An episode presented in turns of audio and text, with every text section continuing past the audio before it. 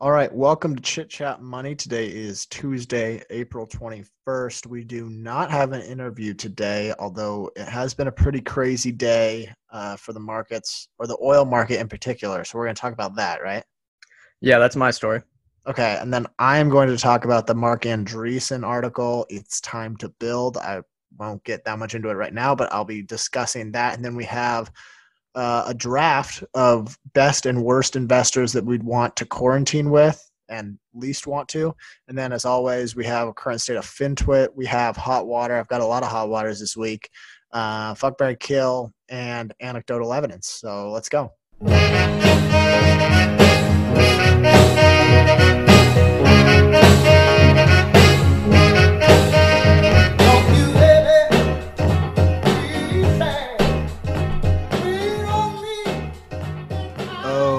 Welcome in. Uh, I'll kick things off. This week, Marc Andreessen wrote an article about, um, well, wasn't it was more of a complaining piece, but uh, it's got Yeah, a lot of kind expo- commentary. it was kind of an expose. Um, and do you want to talk about who that is, just in case? I don't think everyone knows. Yeah, so he's a venture capitalist. I'm not sure what his entire background is, but he runs Andreessen Horowitz, which is like the big VC firm. Or I mean, there's a lot of big VC firms, but it's one of the big VC firms in Silicon Valley. He's kind of like the Silicon Valley. I don't want to say God, but he's you know one of the VCs that's probably the most um, well known. I guess I could say. Where? How did he start again? How's what did he found? Uh, he- of it was PayPal? either him or Horowitz was the guy that founded Netscape, which was the original internet browser. Because before that, it was all dial-up weird stuff. Um, and then, you know, that story about Microsoft, uh, where it might have been Horowitz. I can't remember, but Andreessen might have been the guy that uh, you know founded that. Um, and they kind of got crushed by Microsoft giving away Internet Explorer for free. Huh. Um, and then out of the money out of the Netscape IPO, they started a VC fund and they've done extremely well. Okay. Um, so this week he wrote an article and a little bit about the summary. He, he started by describing the lack of preparation from Western int- institutions related to coronavirus. Um, and he highlighted the unpreparedness around the medical community, but he also moved into basically ripping apart every institution in America beyond coronavirus as well. Um, so from education to structures to manufacturing to transportation, it, he didn't offer a whole lot of solutions. Um, and No, he no.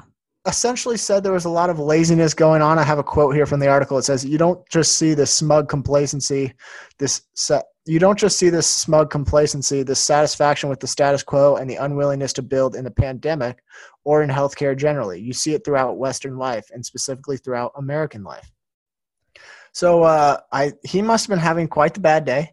Um, yeah. and then after beating basically berating every system in america he he claimed that the problem is a lack of desire i don't think it has anything to do with a lack of desire to be quite honest um Yeah, I, li- I like where he was going with it. Uh, for one, you know, first off, he uh, he mentioned the Tesla Elon Musk Dreadnought factory, which I kind of just had to take out of my head because that doesn't exist. They make cars in a tent. But he also is a VC that invests in a lot of digital things that have really distracted, um, you could say, a lot of the population. Uh, you know, Facebook, Instagram, things like that, from uh, you know, trying to actually work on the problems um, that could be coming down the line. Right and uh, i don't want to like slander this piece because it was all around like a decent piece. It was just like a lot of complaining. And he did say some stuff that a lot of people would agree with so i have another quote here. It says building isn't easy or we'd already be doing all this. We need to demand more of our political leaders of our ceos our entrepreneurs our investors. We need to demand more of our culture of our society and we need to demand more from one another. We are all necessary and we can all contribute to building and he kind of like challenged people he said i know i'll probably get a lot of negative feedback from this um, but i propose you come up with a solution and instead of like berating me for not coming up with mine the problem is for me this there's i did not come away from this inspired and if the point was to inspire people i think he did a poor job Yeah, it, honestly, yeah, I mean, it's fine. You know, it, it went viral. It might have inspired some some people out there. Uh, you know, it, it really inspired a lot of people to post all caps on Twitter.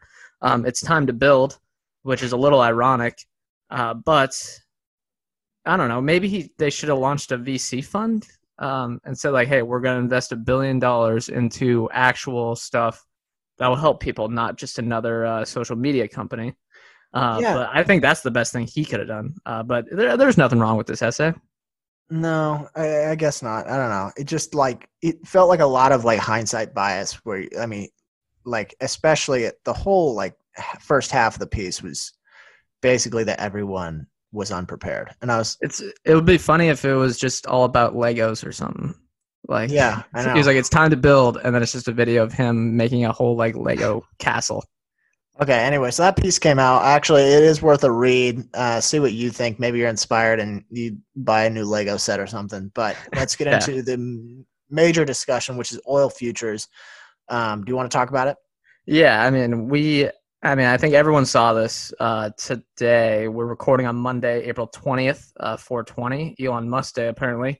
Uh, but yeah, oil futures went negative, uh, which a lot of people thought that that meant oil was you know you were getting paid you could get paid to have oil which technically isn't true but it also is true so here's the headline prices on futures contracts on west texas crude that expired tuesday fell to negative 3763 a barrel now there's a lot of unpack there and we can probably go through why this happened and then do a quick explainer of how the commodity markets work specifically with oil because i think as you know us before we kind of researched this and like 99% of people on FinTwit, we didn't really understand how it truly worked. You know, maybe we just follow a lot of uh, you know, long-term stock investor guys, but that's kind of you know, all those people seem to be like freaking out, um, and maybe they're just being sarcastic. But first up, what is a May oil futures contract? You might think like it's not really the price of oil. Why does it have to do with a month? Why is it a futures contract? So basically, it is an abstract financial instrument that lets you bet on oil prices without actually owning physical oil. Not something a lot of people want to do. However, right. it converts to physical oil in May, and you have to, quote, take delivery of the oil when it expires if you own it. So there's a lot of different oil futures contracts, and it goes out all into this curve. And the curve goes all the way out to 2030, and that's just like different futures contracts and what uh, you know, uh, speculators or people that are hedging, like airlines or something like that, are betting on what the price of oil is going to be. And then if you continually buy and like sell these monthly oil futures, so say you're a hedge fund, you're betting that the price of oil is going to go up. You bought the May futures, but then once this came around, you dumped it because you don't want the physical oil, and then you buy the June one, and you just keep perpetually doing that. This is called rolling the futures, and you essentially bet on the oil price without actually having to take delivery of physical oil. Again, not something a hedge fund in like New York City wants to do. The problem is though, with the shutdowns, oil demand has cratered with estimates that international demand is down around 30 uh, million barrels per day for demand. And then you had a note here about like what the actual demand is from all the countries. Do you want to get into that quicker? Okay, yeah. So uh, the worldwide crude oil production, I think this is in 2018, was about 95 million barrels per day, 42% of which came from the OPEC member countries. And OPEC is primarily uh, Middle Eastern and North African countries. Um, and the U.S. was producing around 12 million barrels per day in 2019. However, uh, the United States alone consumed 20 million. But so think about it worldwide production was at 95 million barrels, and demand plummeted uh, with estimates apparently of around 30 million barrels per day. That's massive. It, yeah, that's huge. It's uh, unprecedented, as a lot of people are saying. And Saudi Arabia is kind of going for, they're kind of going at, I think they're going for the DoorDash model of just destroy everyone and we'll uh, come out from the ashes. They're actually like increasing demand. I think they're in uh, negotiations with a lot of countries to decrease demand, uh, but they're kind of going full scorched earth here. And there's a lot of political things going on uh, with the uh, people, the output and things like that. But yeah, so that's just kind of the the full outlook of why the oil price is crashing. I want to sort of unpack some of the stuff you said. So if you bought May oil futures today or whatever at negative forty dollars, and you thought you were making money, like they're giving you money to to get to invest in oil you, at, if you let that expire, there's the option that it can be executed and you have to be able to take that, right? Yeah, and yeah, yeah, and I'll get into why it went negative this time. But yeah, typically uh, it converges on the actual price because a head uh, a refinery or someone who actually wants the oil is going to buy it. But yeah, So let's say let's say that. I mean, uh, do you have to be qualified to uh, like do you have have hit certain metrics in order to invest in oil futures? I think you just have to have um, enough capital. It's like any futures trading. You don't want to just buy up. You know how like, I mean, you can just buy up technically all the futures. Um, what was it? There was that story about the Medallion Fund in that book, how they actually like own ninety percent of the wheat or the futures of wheat in the country, uh, which is kind of Yeah. crazy. But that's just kind of how the futures market works. Um, I don't think anyone actually, or usually, uh, takes on the actual oil So then, who buys it to. But what? Like, Sorry. Who, who? So then, who actually buys it at the end? Like Re- oh, like refineries. Yeah. Okay, and they always usually just wait until the end. Is that like end of the month? I'd assume. Yeah, they're the only ones. Um, from what I read, they're the only ones that actually hold the contracts until the expiration date. It's kind of like a call or put option Okay, in that all right. regard. Continue. Sorry. Okay, so another question you might have is what is WTI or West Texas crude? That is one of the benchmarks for oil pricing, one of the three, and that is the American one. Uh, why did prices go negative? That's probably the big question on a lot of people's minds. So the economic slowdown has made it so supply has totally outstripped demand. It's a basic supply and demand curve from Economics 101.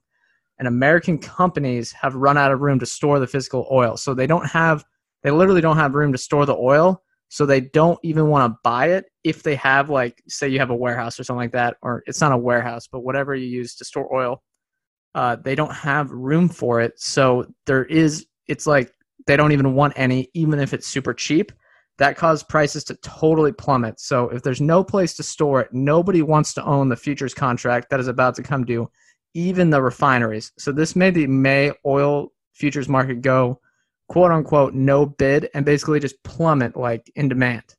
And the other thing, sense? yeah, and the other thing, if you're like hearing this and you're like, okay, well then, yeah, sure, I'll take the forty dollars and I'll take a barrel of oil. Like you, you have to be able to accept it, and you have like no one wants that. You literally could not, and this is why it's priced like this. You couldn't pay me forty dollars to store oil in my backyard. Right. Yeah. The there that's why it plummeted to negative rates is because they were having to pay people to take it off their hands. There's nowhere for it to go. Right. Okay. Continue. Okay, last question someone might have is like, what is the actual true price of oil? So I'm still trying to figure this out. Like, there's not really a good like single metric. It's not like the S and P 500 where there's just one price that it's at and it trades. However, one interesting note though is that the June contract, which is still tw- above twenty dollars, so that's like the June contract that's kind of going to roll over what a lot of people are going to start buying. So people think it'll be twenty dollars. I wrote a share here, but a barrel. Then this is the largest month-to-month spread ever. So basically, it broke the oil markets. Technically, though, when May contracts expire, the quote-unquote price of oil will be the June one. So it, it's going to go back to positive likely tomorrow, unless I mean maybe when you're listening to this, we're seeing that we're negative oil prices on the June one. Uh, but that would be crazy because it's not. It's still so far out. So Right. typically the physical price of oil will converge onto the end of the June, uh, the whatever the current uh, contract is when the ex- expiration date is, just because that's the demand versus the supply on the what the actual refineries want. And But this correct time me the if I'm market just broke. correct me if I'm wrong, but it, it's based or it's predicated on the idea that these gas stations and the refineries and all this stuff are able to get rid of the gas. So, uh, assuming that civilization goes back to normal, the shelter in place order is disbanded or whatever, and people start driving around again, that's when gas prices will go positive. But if this shelter in place extends, then we're going to have negative prices again, correct? Yeah, well, uh, I mean, I, it's hard to tell, but it's not gas. Uh, oil, gas is what you get out of oil, so we're not yeah, going to get. I mean, they, uh, they got to get rid of it on one on one end. Yeah, they don't. I don't think they have. It's different. There's supply, which is like, say, someone from Saudi Arabia or Saudi Aramco, and they sell to the refineries. Refineries make stuff, and then takes another process to get down to gasoline. So there's a whole big uh, thing there, and gases aren't gas prices aren't going to go negative um, because that's actually a physical thing. But unless they increase the supply within the American um, refineries where you can store physical oil, and if demand decreases while like Saudi Arabia, Russia, the shale companies aren't pumping out or are pumping out, excuse me, then there's going to be no supply and there's going to be, or sorry, there's going to be too much supply, no demand, and we'll probably have the same thing happen again. But yes, if things go back to normal, demand you know skyrockets because the uh, pandemic subsides or whatever, or people start going back to their daily lives. But there still is a ton of uncertainty here. And one question I have: Do you think this is going to blow up any hedge funds? You remember that hedge fund where the guy was like, he literally made like a cameo video of him just crying and like, I'm sorry, but I lost all your money, and he sent to his, to his clients. That guy Yeah. was like an oil futures trader, and he went bankrupt at sixty dollars or something Yeah. like that. So I can't imagine. I mean, I guess maybe he did a horrible job hedging, but if you didn't hedge, yeah, you're screwed, right? Yeah, and anyone connected to the energy markets, it's an uncertain time right now. Uh, does this though make you want to get into trading commodities, or does it make you want to stay away? Because it's kind of you know seems a little exciting. I don't know. Yeah, it's exciting, but like, no, not at all. I have No? so like no one I no one I've talked to has an expertise in commodities and oil particular in particular, and it's so unpredictable. It's like I get that there's volatility and like maybe you can capitalize on that with like straddles or derivatives one way, but no, I do not want any part in commodities, especially after this. Yeah. All right. Well, that's All it. right. Hopefully that ex- helps explain it uh, for people. I know when I was researching it, I got I learned a lot. Um, and that the thing that they're quoting in the newspaper, or not the newspaper, just on Twitter, all the big sites are not. It's not actually the price of oil. It's just the one contract. Yeah. Um, current state of FinTwit. I don't have much because a lot of my stuff I just push down to hot water. Um, but I'll get a little political here. Um, Okay. there are the mass protests going on right now, and In our uh, in our state, yeah, and regarding. Are they in our state? Olympia. Yeah. Huh. All right, and it's regarding the shelter in place order and basically that it uh, violates our human rights. Um, and don't get me wrong, I want to go out. Uh, I want. I'm. I'm like with. I get it. I. I understand. But I saw a uh, sign on Twitter that said it, it had a whole bunch of stuff on it. But one of the lines was, "If you're sick, come protest anyways. It's your right."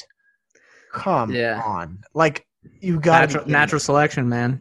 that's what I'm saying. Like, you know what? Like, and that's even like worse because you're like inviting them, and it's like, and I saw like a comment that was like, "All right, if I get it, I'm going to every protest I can, so that they know." And I'm Yeah. I don't know. You People are going crazy. This is this is about six weeks in. Everyone's going nuts.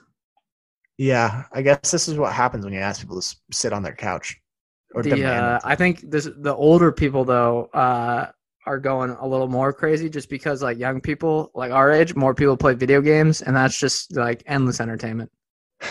All right, uh, current state of FinTwit for you. What do you have? Okay, I just got one thing. Um, all right, I have a question. Is this a chart crime? I'm going to describe it to you, uh, but it's you, you'll you've seen plenty of these before. Um, it's a pretty uh, notable guy. He compares the top five companies as a percentage of the S&P 500 Yeah, I saw in 2000. So in 2000, the top five companies were Microsoft, GE, Cisco, Walmart, and Intel. Uh, to the top five now, which is all the big tech companies: Facebook, Amazon, Apple, Google, Microsoft. Yeah, right. Yeah, right, right. Whatever the big five are. So it was like 18% then, and is over 20% now. And that everyone was saying like, "Wow, this is the bubble. Like this is the greatest bubble."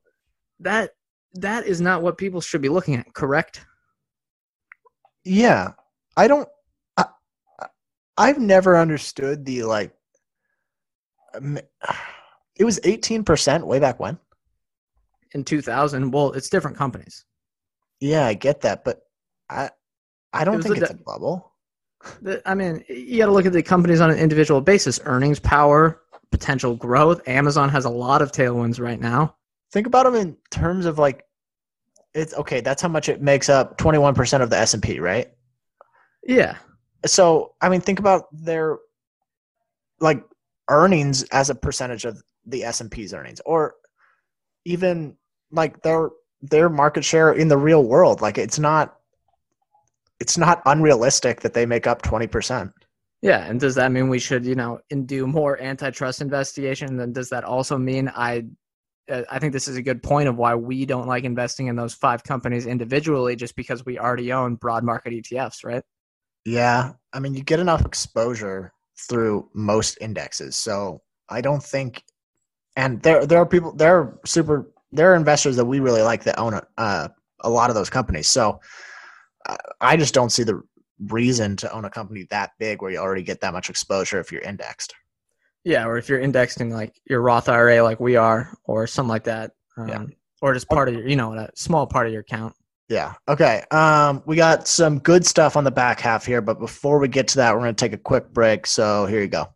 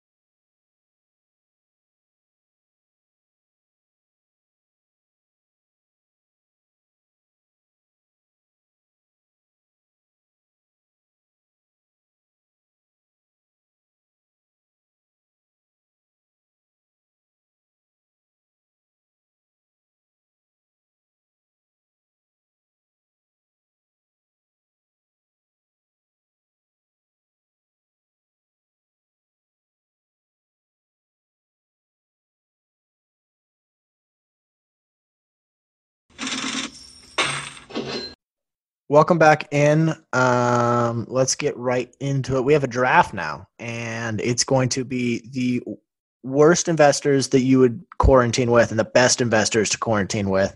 Um, we're going to alternate. We picked three for each. Do you want to do worst or best first? Uh, let's do let's do best first, and then yeah, couple just ground rules. Right, this is someone that's going to be living with you, but it also they could be the ones providing the housing. Uh, so oh. you, know, you, know, what I mean, right? Yeah, like, or not not providing the housing, but like, you know, you're in a normal house, but they, you know, they got if they're really rich, um, they can. Uh, you're living with them for like two months. So, okay, well, mine I was just thinking personalities, but we'll we'll get into it. Um, best one, number one. You want to go first or me? You can go ahead. The number one that I'd probably want to be with, I'm gonna go Josh Wolfe. Um, mm. Yeah, no, I like Josh Wolfe. I think he's smart. I think he'd be entertaining. Um, and you know, he's he's youthful, he's spry, he's young. Yeah, yeah, I like Josh Wolfe. I'm gonna go him number one. All right, that's a good one. Uh, I never, I didn't think of him. Uh, I guess he is an investor. He's a VC. Uh, so yeah, and he'd probably come out a hell of a lot smarter. Yeah. All right. What's your number one? My number one is Charlie Munger. That was my pick that was my real number one. But as I was about to say it, I thought he's old, man. he might be a liability in terms of like, like you got to change his pants or something. Dude, he's got dude. He's worth billion. He's worth a billion dollars. He has caretakers. I don't have to t- look. First off, he's not messing with anything. He's sitting down. He's reading. All right. He is not listening to music loud. It's quiet. So one, the biggest thing for uh, you know living with people is one loudness and two, messiness. He is perfect on those regards. And secondly, he'll probably give me some like quotes about he'll be like chomping on peanut brittle or something like that, like whatever he eats all the time. Like I think that's what he eats. Uh, but he'd say something like, you know, you got to build a bridge, but what are the supports? And then I'll be sitting there like thinking about his riddles all day. Yeah, I mean, he's a good riddle guy. He was my number one. I was going to push him to number two. You're right. He'll probably have caretakers. Um, but I have I have a third and fourth, so I might just move my third up here. Um, my uh, second one then is going to be Peter Lynch. Wow, in his prime. I don't know. Spoiler: He might. Spoiler: He's on my. Uh, he he's on my worst. But ooh, okay. Say, uh, you say your reasoning first, and then we'll go to the. Yeah. I don't know. I like the guy. Easy to understand. And this is still him in his prime. Not now. I don't. I haven't really paid attention to him or kept up. But I mean, he's entertaining. Every time I've heard him talk in those little uh, videos, I've I've been captured by it. Kind of got that Josh Wolfe effect. Yeah. Yeah. All right. What's your second one? Okay. Second one. and Might have to speed this up. I mean, I don't- the second one, uh, we got. All right, this is only because I want to know what happened, truly happened during the Great Financial Crisis, and that is Ben Bernanke. All right, I don't know how like nice he is or whatever of a roommate. Maybe he's kind of a dick, but I just know one night we're gonna drink, we're gonna get very drunk. I'm gonna get him super drunk, and I'm gonna get him to spill the beans of what truly happened during the Great Financial Crisis, and I would really want to know that. Okay, that's fair. Yeah, that's fair. Um, my third is Bill Gurley. Mm, yeah. Only problem is that he's tall, and he could he could be like a nuisance when it comes to doorways. Yeah, he- he'd be a little intimidating. But I figure maybe we'll stay at his place, and like I assume he's got tall doorways, so we're probably fine. But uh, Yeah, you got than that, I Henderson, Henderson, Wolfe, uh, Gurley, who'd you Lynch. say? Henderson, Wolfe, Gurley, Lynch. That's the That's right. Yeah, Mount Rushmore's of VCs right there. and it would have been Munger. Um, I think Munger and Wolfe would be hell, like a hell of a combo. Yeah, that'd be good. Okay. Um, what's your third? My third one, and this is because I think he would be the best investor uh, during the quarantine, and that is Michael Burry. Um, he, Dude, he hasn't has the best track record the last Oh. month, but he would be great because I think he would like. I don't know. I think he'd just be the best investor in this sort of times from his track record. you saw that he that he stopped on Twitter, right? Yeah, he couldn't handle the heat. Apparently, he got hundred thousand followers real quick though. So first of all, all he's gonna do is complain about quarantine the whole time you're in quarantine. Second of all, he listens to super loud rock music. Yeah, Heavy metal. I yeah. don't think I don't know. I Well, that's I the movie. Okay, do you, that's the movie. Do you know if he actually does that? That's Christian Bale, not. Hey, uh, The Big Short's one of the top movies. It said it was based on real events, so Yeah, so it's definitely 100% true. right. Uh, worst investors to quarantine with. Number one, who are you gonna go? Okay, well, he was one of your best, and I'm going to go Peter Lynch, strictly Oh, because I think he's going to be annoying. All right. He's going to pick up, and you're going to be at any meal. He's going to pick up his drink, and he's going to be like, see this? You see this, guys? This is new. See this? Like, you got to invest in this. Like, every Oh, time- too much like, anecdotal evidence. Yeah, dude, too much anecdotal evidence every single day. Be like, dude, I get it, dude. You ate Froot Loops and invested. All right, just, just shut up, Peter. I guess I would. You know what? When I read like those books, I was thinking like, man, if I was his daughter, I would hate going to the mall with him because he always talked about like he would just go to the mall with like a you know freaking Yeah. notebook. And I'm like, all right, I'm just gonna. Peter go Lynch, underrated, strange dude. Okay, my number one's gonna be Dalio. Too much radical transparency. I think he'd just be far too honest with me if I was with him for that long. Um, and I think he'd try to be in charge of everything, like the whole idea meritocracy thing. And he, ah, God, man, he just gets on my nerves. So he's number one for me. Can't stand him. Uh, yeah. it's a no go. Yeah, he'd be doing some weird stuff. He'd be like, guys, you want to do this? Uh, you know, we're doing some exercises, mental exercises in here. If you want to join us on this Zoom call. Um, All right. all right, my Okay. guy is you can pick any person for this, uh, but it is, uh, it's it might be a little cheating, but it's commodities guy. I was So gonna say crypto guys. Crypto guys, I think they're just falling off. Commodities guys. Wait, what about yeah. technical analysis or day traders? Yeah, so commodities guys kind of fall into that, uh, where they're probably like, "Oh, did you see this? Like the price of wheat just shot up. Like, dude, I don't care. Buy? Should I buy? Yeah, like, dude, you seen this double top on the price of wheat? I'm buying puts. Um, Yeah, that'd be tough. That'd be yeah, that'd be a hard one. they're probably watching CNBC all day. I mean, I just don't want that. Yeah, that's fair. Okay, my second one is going to be a combo, two people. Um, I know this is kind Okay. of cheap, but uh, Ross Gerber and Montana Skeptic going together. Um, Um, they're be- just because of the combo. yeah, I mean the uh, I, I think they might get in a physical confrontation. Yeah, I don't know. I think Montana Skeptics. Uh, yeah, from what I've listened to him, he seems like a respectful guy, but I don't know if he could even resist Ross spouting out about Tesla all day, especially if it's trading above 700. Yeah. All right. Oh, which uh, I forgot is I forgot to ask this week, only the third week. Is Tesla fairly valued? no. All right, What's what's the stock price? It's it. I was up to. I think it was flat today. It's like seven sixty. Oh, yeah. No, it's not. Um, okay. Third one, what do you have? Third one is Fed Truther. Um, you could pick any of those guys. There's the guy I forget his name. He's like the bubble bubble on Twitter. Um, any one of those Oh. people. Just that they don't understand how. I mean, I don't understand how the Federal Reserve works, but basically, the people that do understand how the Federal Reserve works are not those people. Are you talking Uh, about the guy who said he can he should uh he'll charge a thousand dollars an hour for like a sit down conversation? Oh yeah, same guy. Totally not a grifter. Okay. Yeah. No, I could not stand him. Um my third one here. So it's VCs. Um and I'm thinking Calacanis. Don't go okay, you know what?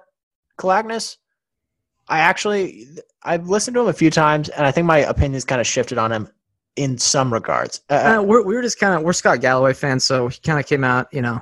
he has some cocky tweets occasionally, but he's not that bad of a guy. However, I think him and Dalio in a room would just like eat each other up because I don't think Oh, yeah. Does well with other people trying to take charge. So you, yours is more of a combo thing. You got a lot of synergies going on. Basically, what's going to be the most wrecked household? And I think Dalio, Gerber, Montana Skeptic, and Jason Calacanis would be a nightmare. I think MTV would sign that deal. A little uh, whatever the quarantine, you know, reality All TV right. show. Did you already say your third? Yeah, I went Yeah. first. Okay. All right. So hot water this week. Want me to go first? Yeah, go ahead. Disney again. This one's real. Uh, they're in that. hot water. They're laying off 100,000 employees, but they are keeping their executive compensation plan and their dividend. Nice to see. Uh, that'll that'll probably be really easy for PR to deal with. So good for them. Glad. Yeah, I'm uh, serious. In all seriousness, I'm glad I sold. Yeah, this like they've been in. Well, they've been in our hot water for I want to say four weeks in a row now. So not a good look for Disney. Um, my second one is marriage. Zoom marriages are now legal in New York. Marriage? Well, yeah. it's in hot water. Why? are You gonna get someone getting married on Zoom? You're saying gonna get married dignity? over Zoom? Uh, I don't know. You maybe they're trying to elope or something. I don't know. If you're getting married over Zoom, you're just doing it to get it done, and at that point, is getting married worth it? Um, this third one though, the CDC is in hot water because they are no longer needed. Uh, Mr. Worldwide is here. He had a uh, quote on Twitter. He posted this. And then for who? Uh, Mr. Worldwide, otherwise known as Pitbull, Pitbull. Yes. Mr. Bull. Uh, he said, "Wake up, don't sleep. This is deep, deeper than a virus. This is about freedom or freedom. The choice is yours. Oh, yes. Educate yourself. God bless. Stay blessed." Dude, he's probably like he needs to just DJ So- the entire city of Miami. He's so prophetic. I mean, Yeah. his words just they, they grasp you. Um, okay, other fourth one here is Wall Street bets. Um, I snagged this post from Wall Street Bets. It was on Twitter, um, and it was titled, "If you lose money in Robinhood, does that mean you lose money in real life?" Ah, Um, damn! I had this. Do you remember what the uh, you remember what the username was? Uh, you slash star chode. yeah, there you go. I got you. Um, oh yeah, and uh, he said, like, I guess what I'm saying is, I keep seeing red in my Robinhood app, and I got a notice from Robinhood saying something about being assigned and something that something uh something that mentioned a margin call. I think. Anyways, I just wanted to clarify that stuff is just in the app, right, oh God. dude? Yeah, Do they bad. think it's like a game? I don't know. I that, and it wasn't even like you label those if you make those sarcasm. Like what do they call them? Uh, it's like shit post or something like that. And that was discussion. It was like labeled discussion. So it was you know some like oh I have a real question. Um and ugh, that guy's learning. You know what I saw? Uh, Robintrack they tweet out their uh, the top buys or sells uh, Oh, for saw Robinhood this. users every day. Number one today was USO, which is the United States uh, oil ETF. Uh, Thirty thousand Robinhood traders bought that today. Dude, who taught these millennials or Gen Zs that buying the dip was the only way to invest? I know, dude. They're buying more airlines today too. Uh, it's crazy. It's crazy that What? I don't know who is who is is it like YouTube? What are the where are these people? Do they know this? that like just because it goes down like doesn't mean it's cheap? Like they think like oh uh, uh, okay. I feel like price anchoring is like the thing now, and they don't realize it. Everyone, Yeah, Con- Daniel Kahneman is just fucking. He's just smiling. And like it's down ninety percent. So it has to go up that much to get back to it, right? Yeah, so like, dude, this stuff's down. It's cheap, dude. It's like a penny stock. It's like a penny stock where they're like, dude, those shares are so cheap. I mean, Okay. we. I mean, don't we thought like that? At least I thought like that when I first started. Yeah, sure. I guess. I guess thirty thousand people are thinking the same way. What else do you have? Okay, mine. I had the I had two of yours, but I'll get into my first one. Retail traders, dentists, and doctors are in hot water because the Medallion Fund, which is the algorithmic uh, extraordinaire uh, founded by Jim Simons and all the other smart people, that you know, you know, what I mean, they like do like s- slow hyper frequency trading where That's they're. uh, I mean, their job is to be a smart person. Yeah, and they train they train their uh, machine learning uh, system to buy and sell for them. The Medallion Fund, though, is what it's called, and it's up 24% this year after fees, which are five and 36. And you learned that two and 20 was ridiculous. They charge five and 36, Yeah, but they deserve it. and they are up 24%, still up 10% in March. And the reason why I say that uh, retail investors, doctors, and dentists are in hot water is because the more activity there is, like I saw that Schwab's activity, I think was up 200%. All this activity, uh, I think is just great for them. They're probably just like the computers learning and stuff like that. They they probably just eat that stuff up. They're just yeah. Everyone's just a data point to them. They're on the other side of all these trades. Exactly. Um. What else do you have? Okay, I have two more. Uh, first up is socialism. Uh, Senator Loeffler, who is in a lot of trouble for quote unquote insider trading, uh, blamed her insider trading on socialism. I only read the headline, so I don't know what her actual quote was, but uh, might have been misleading. But yeah, she Dude. she's sticking to her guns on that. The other thing she said was, okay, and so I saw a headline that Loeffler was like, "All right, to get rid of all this hoopla around insider trading, I'm just going to sell the shares." So Ed has the authority to tell her advisor to sell the shares, but she said she said she never talks to her advisor; it's a third party. So she obviously does. Secondly, she's selling all the things that are probably topped now Yeah, because they focus on remote work. Yeah, uh, yeah. She's um, she honestly looks like Cruella de Vil. Yeah. Okay. Uh, what else do you have?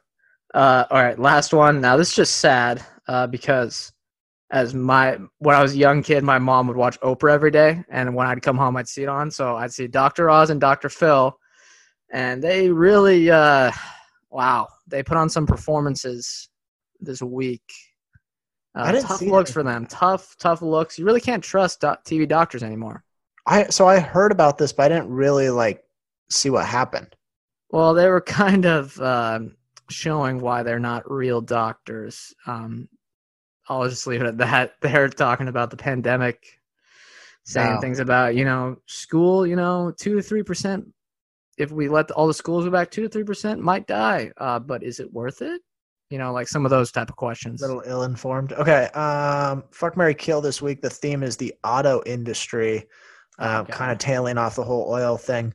So my three that I've got here are GM, Ford, and Cars.com. Cars.com. Hmm.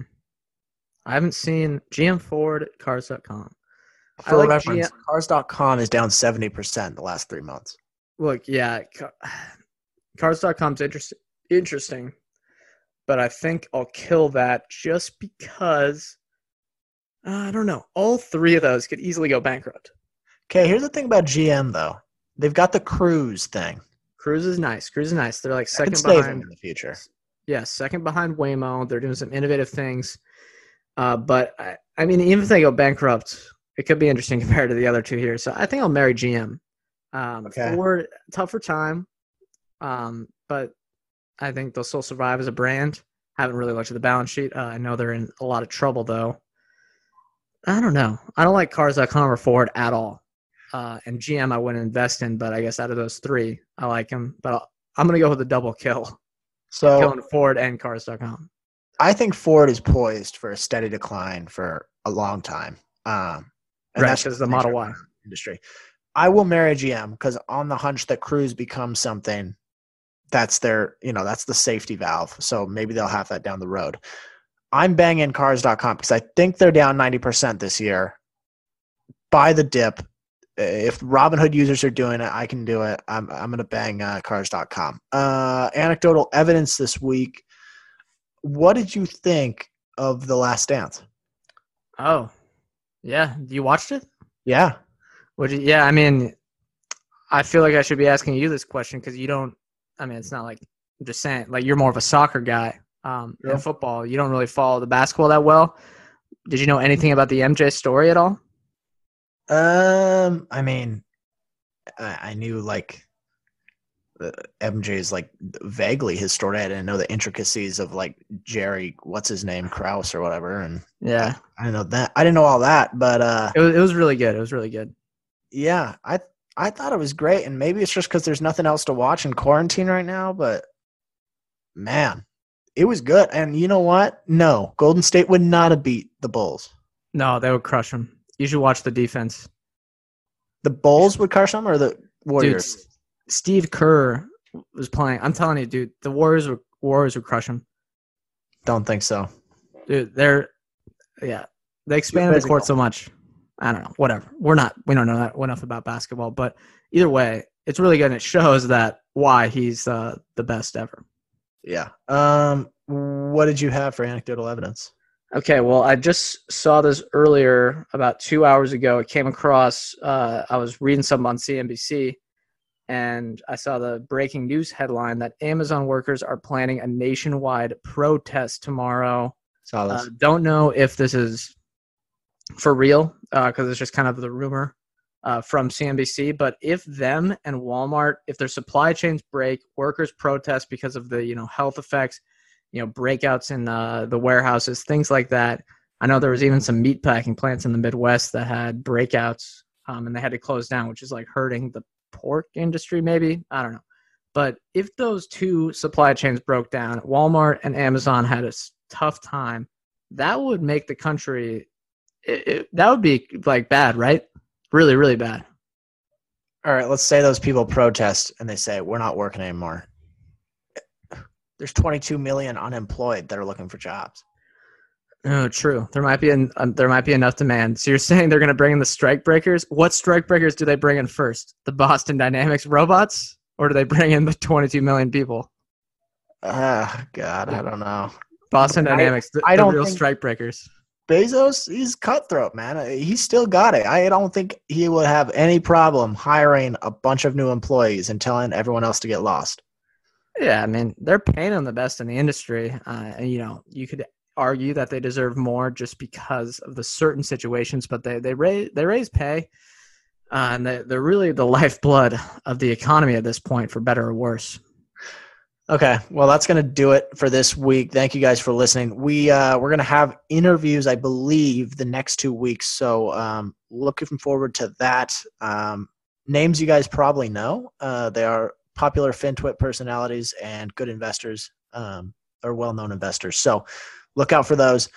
Thank you guys for listening. Follow us wherever you're listening. Like and uh, subscribe wherever you're listening. Also, I think that's a thing. Uh, but like and review if you're on Apple Podcasts. We really appreciate that. If you have any questions or any shows you want us to do, uh, shout us out on Twitter or you can email us at the uh, chit chat money podcast at gmail.com. Um, and we'll get to all those and we'll definitely get back to you.